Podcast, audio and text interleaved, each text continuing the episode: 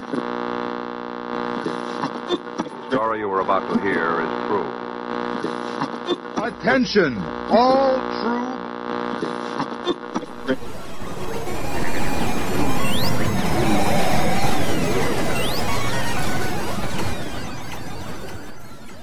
She's alive!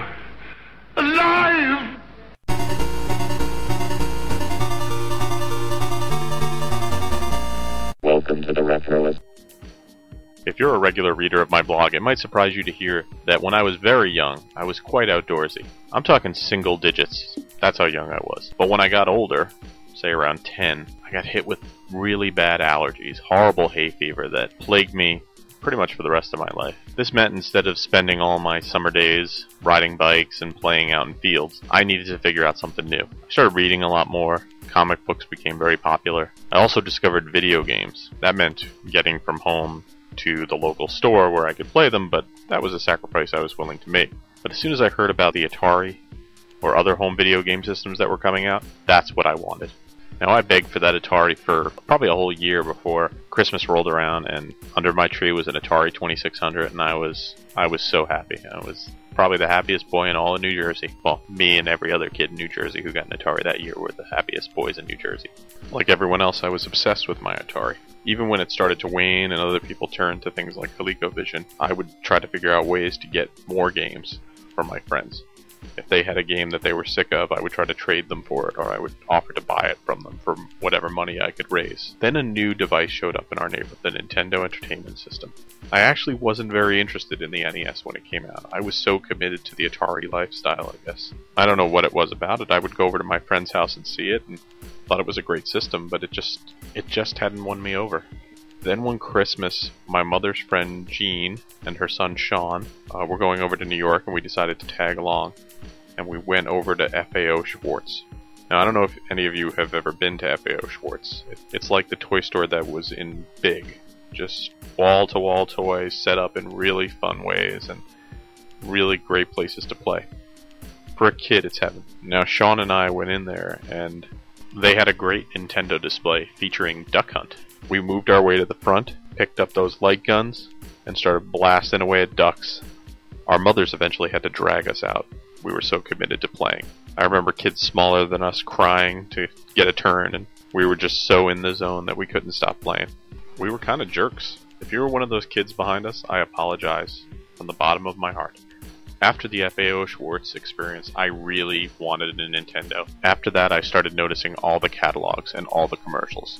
I couldn't stop noticing them.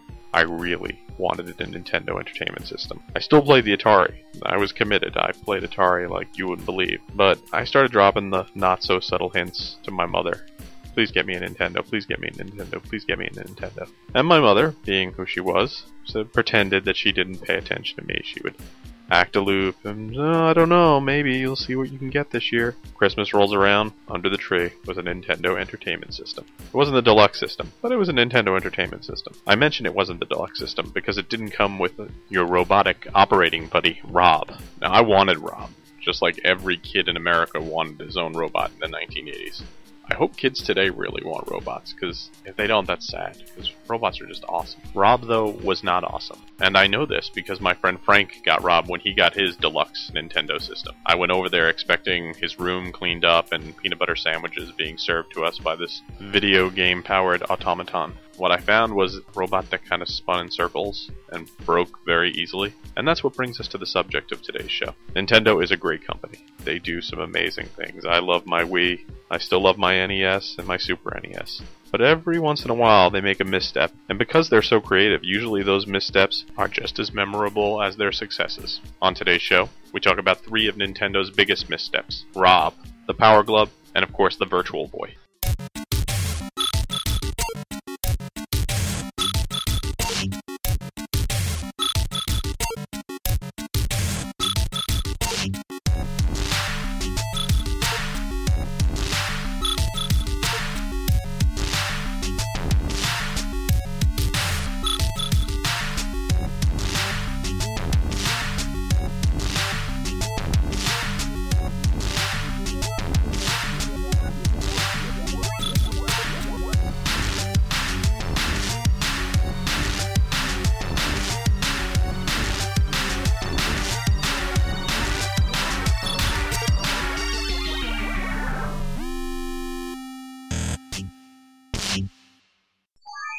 One to witness the birth of the incredible Nintendo Entertainment System? The one to play with Rob, the extraordinary video robot, batteries not included. He helps you tackle even the toughest challenge. Will you be the first to raise the incredibly accurate Zapper and play games like Duck Hunt or action-packed Hogan's Alley and high-flying Kung Fu, each sold separately? Will you be the one to experience the Nintendo Entertainment System? Comes with Rob, Zapper, Control Deck, two controllers, Gyromite, and Duck Hunt. Yes, yes, a million times yes. I will experience the Nintendo Entertainment System. And I still kind of want the deluxe set, even though I know what a horrible thing Rob is. Rob was released in July of 1985 in Japan, and later that year, he made his appearance in North America. Now, he was a clever marketing ploy because in 1983 there was a big video game crash, and nobody was interested in video games. So the people at Nintendo thought, well, let's include this really futuristic looking toy as part of the console system, and maybe fool people, sort of like a Trojan horse. And it worked out real well. People saw these commercials with the robot and jumped on the system. In Japan, Rob was known as the Famicom robot, named after the, the Famicom system, which is what the NES was known as in Japan, and had actually some really cool coloring. It was white with maroon arms as opposed to the dull gray that we got for the Rob here in America. Now, the idea behind Rob is that you add an extra level of complexity to the game by having the player control Rob as well as control the game itself through the controller. So Rob would move the pieces that he had on his base, these little colored discs. Rob would move these discs over to a platform, and when he pushed the platform down on the red side, it would push button 1.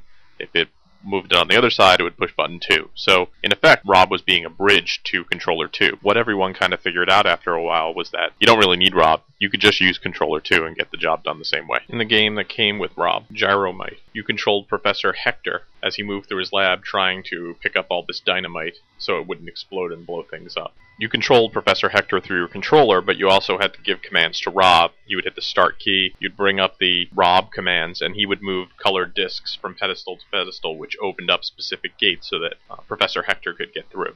In theory, it wasn't a bad little game, but in practice, it got really tedious as you constantly had to switch back and forth, and you had to get one of the discs to spin, so you had to put it on the gyro pedestal, move it back and forth, and then make sure your timing was right. It was really a pain. Now, the other game that was made for Rob was called Stack Up. Stack Up did not come with Rob. It again involved Professor Hector, but this time he was moving blocks from one side of a grid to another, moving them around. Stack Up was sold separately, as I mentioned, and because Rob was not very popular, Stack Up is actually quite rare nowadays.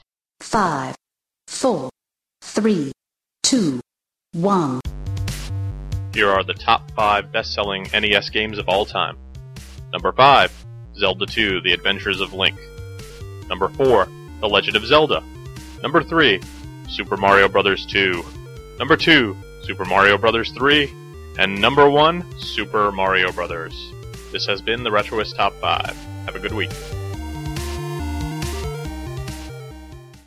When I was young, I really didn't understand how Rob worked. I knew that I had to keep him pointed at the TV, so I maybe thought that he was actually watching what I was doing, and he was. He was receiving commands via optical flashes from the television screen. My young brain could not process that, so I thought Rob was actually watching me play and assisting me. Yes, I was that naive. Now, although Rob was a failure in many ways, not very useful as a game piece and didn't last very long, he has made cameo appearances in several games and has quite a cult following. You might have seen him in Kirby's Dream Land 3, the WarioWare series, the Star Fox series, and the F-Zero series. Rob has recently sprung up, I guess as his popularity has grown, as a playable character in Mario Kart DS and my favorite, Super Smash Bros. Brawl, where he is a superstar. So although Rob might have failed me in my youth, he has come back to me as an adult, as my favorite character in probably the best Nintendo Wii game available. We would like to play. Introducing the ultimate Wii Throwdown. Gather your friends, invite the whole family as the biggest characters in gaming history come together for the brawl to end them all. Super Smash Bros. Brawl. Rated T for teen.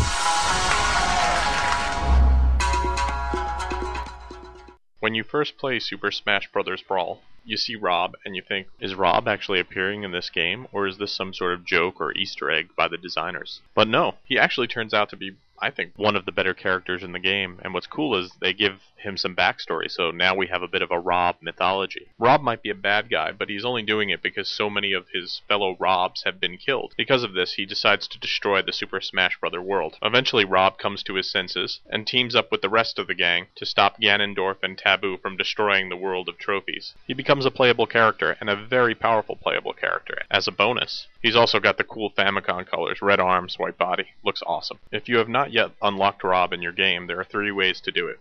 You can get Rob to join your party in the Subspace Emissary. You can play 160 brawls, then defeat Rob. Or you can get 250 different trophies and then defeat Rob. If you have not unlocked him yet, what are you doing? Why are you listening to this? Go get on your Wii. Next on the Nintendo Mist list is the Power Glove. The Power Glove was released by Mattel in 1989. Yes, it was not released by Nintendo, so perhaps we can give Nintendo a little slack on the release of this one, but still, they had to give permission, and I think ultimately they are responsible for bearing most of the burden for this mess up. The Power Glove was sort of an early Nintendo Wii controller, at least in theory. When the glove was working properly, you could orient yourself in the X, Y, and Z axis. So if you pointed up or forward, it would pick up on that. Mind you, this was 1989 technology, so it didn't work as well as the Wii controller works today. In fact, most of the time, it worked horribly. You had to keep your hand up at a certain level to make things go, which got exhausting. You would squeeze your fingers to get things to go. Didn't work all the time. It was a huge disappointment. More so because it looked like the coolest thing in the world. When this thing was released, everyone was talking about it. But you couldn't blame them. I mean, look at the thing. It looks all futuristic. It's got the cool ski glove. It's got the buttons on the top and on the side, and hooking yourself up to a video game system. Heck, I know how horrible this glove is, and I still dream about it. It didn't hurt that it was in a pretty big movie at the time, a Fred Savage vehicle. It was also just all over the place. Everybody was talking about it in the schoolyards. It was on TV. The commercials ran ad nauseum.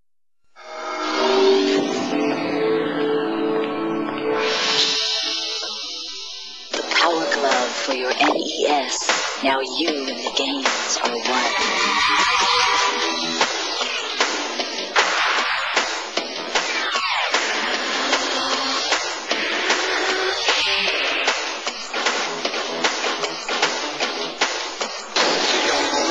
The Power Glove. Everything else is child's play. Although the Power Glove was difficult to control, it was the first peripheral that could recreate human hand movements on a television. Now, the controller was derided by gamers, but that doesn't mean it wasn't commercially successful. It sold 100,000 units before everyone realized the wool was being pulled over their eyes. Now, two games were released for the Power Glove Super Glove Ball and Bad Street Brawler. Both of these games were branded as part of the Power Glove gaming series.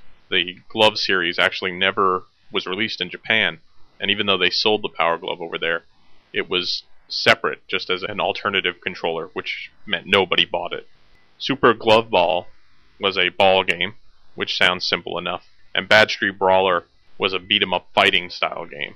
Not as good as you would think it would be. When I think of the Power Glove, my first thought was, well, this should work for Mike Tyson's Punch Out. I should be swinging around. I should be able to throw punches and knock Mike out. Sadly, that never happened. They never released a proper fighting game for the Power Glove. Probably because it was a limitation of the technology, not because of the lack of inspiration. Although you could use the Power Glove for any game, you just had to reprogram the glove for that specific game to use it. So you want to play Mario with your glove? Just hit A B A A B B A A up, up, down, right, left, up, start, up, left, down, right, up, A, B, and start again, and you're good to go. There were three other glove games that were in development. Glove Pilot, which I imagine was some sort of glove flight simulator. Manipulator Glove Adventure, which I just love because it sounds like the most generic game name they could come up with. Acme Glove Adventure. The third was Tech Town, which I actually have some details on. It was supposed to take place in an abandoned space station, and you'd be solving virtual puzzles by opening doors and picking up and using tools. Would have kind of been a really innovative game for its time. Sadly, none of those games occurred because after the first year, the Power Glove was dead. Even though they stopped making the Power Glove, you could still find it in stores for years after they discontinued it. And, as a bonus, it kept showing up in popular culture. For instance, the Dark Lord of Nightmares himself, Freddy Krueger, references the Power Glove in the movie Freddy's Dead. Get out of here now, Tracy! Now! Hey, you forgot the power glove! No! I think it's a special distinction for the Power Glove to be in that movie because it's an integral part of what I consider to be one of the most ludicrous death scenes in all the Nightmare on Elm Street movies. You really couldn't ask for better product placement. What do you know? I beat my high score. The third and final misstep in today's show is the Virtual Boy.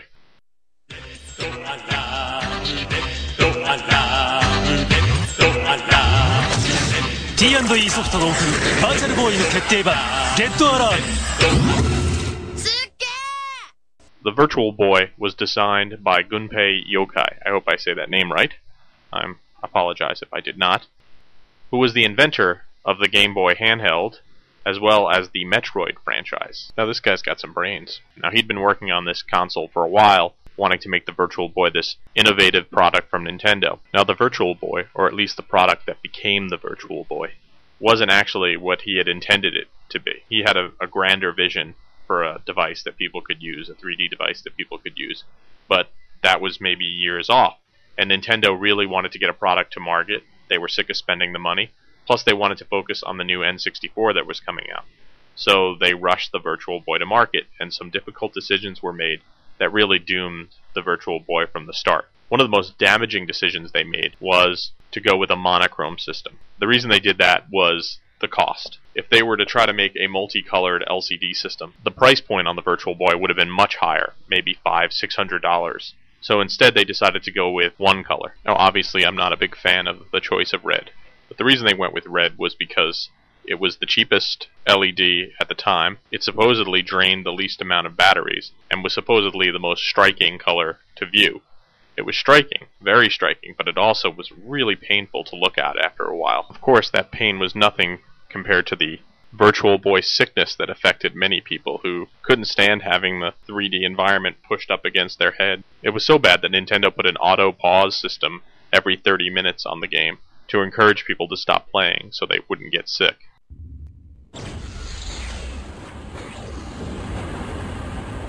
Enter the unique world of virtual gameplay with Nintendo Virtual Boy the first three-dimensional stereo immersive 32-bit video game system ever.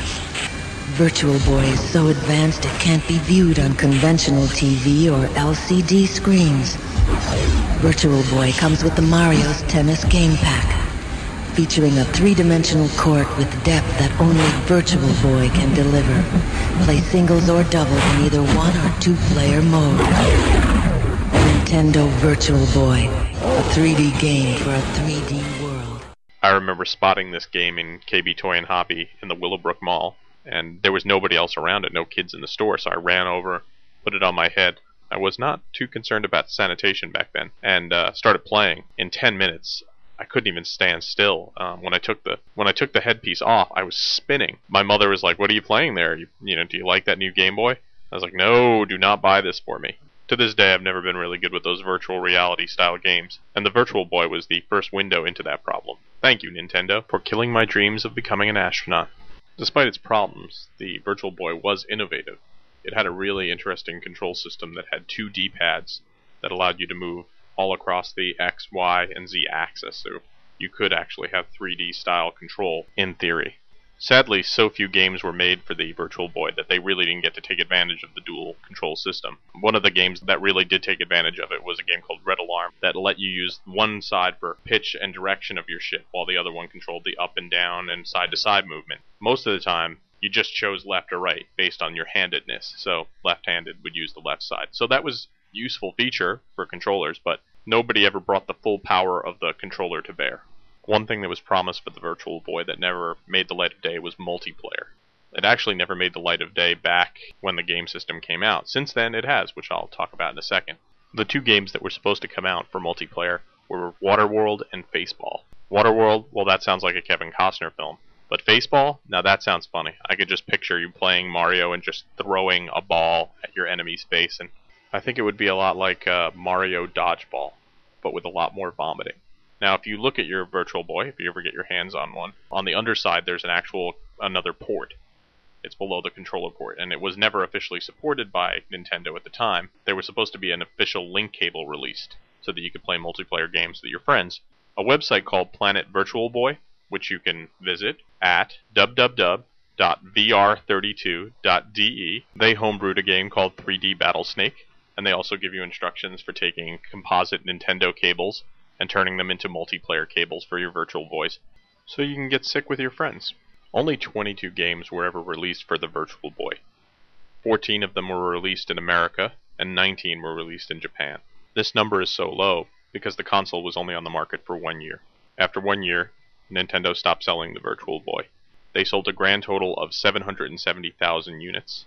They say there were three contributing factors that led to it being such a flop. First, there was the monochromatic display. That threw everybody off. Secondly, it was very uncomfortable for many people to play. You either had to stand there with this thing locked on your face, or you had to use the tripod, or whatever that pod was. Thirdly, it had a high price point. It was $180. The original Game Boy was just a little over $100. I think there was a fourth reason why the Virtual Boy flopped. I think it was a victim of high expectations. I remember reading about the Virtual Boy in magazines and seeing ads for it, and it seemed like it was going to be an immersive 3D environment, and it certainly seemed like it would be in full color. So when I saw it in the store the first time, besides getting sick, I was also majorly disappointed because it didn't meet my expectations. I think this is one of those instances where advertising damaged the product by just setting expectations way too high. One of the best things to come out of the Virtual Boy, I guess, debacle was the emergence of a brand new character into the Mario universe. Wario! He's the epitome of evil. And he's on the prowl in the third dimension. It's Wario. The diabolical one has gone 3D, where evil runs deep and danger comes out of nowhere in the most incredible adventure ever seen on Virtual Boy. It's Wario Land, a 3D game for a 3D world. Wait till they get a load of me!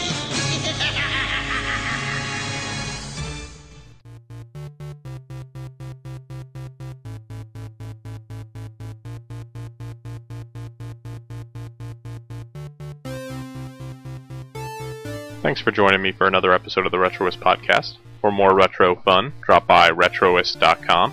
You can also follow me on Twitter at twitter.com slash retroist. The Retroist podcast is now available via iTunes, so make sure you stop on by there and subscribe. I hope you have a great weekend, and I'll see you at the arcade.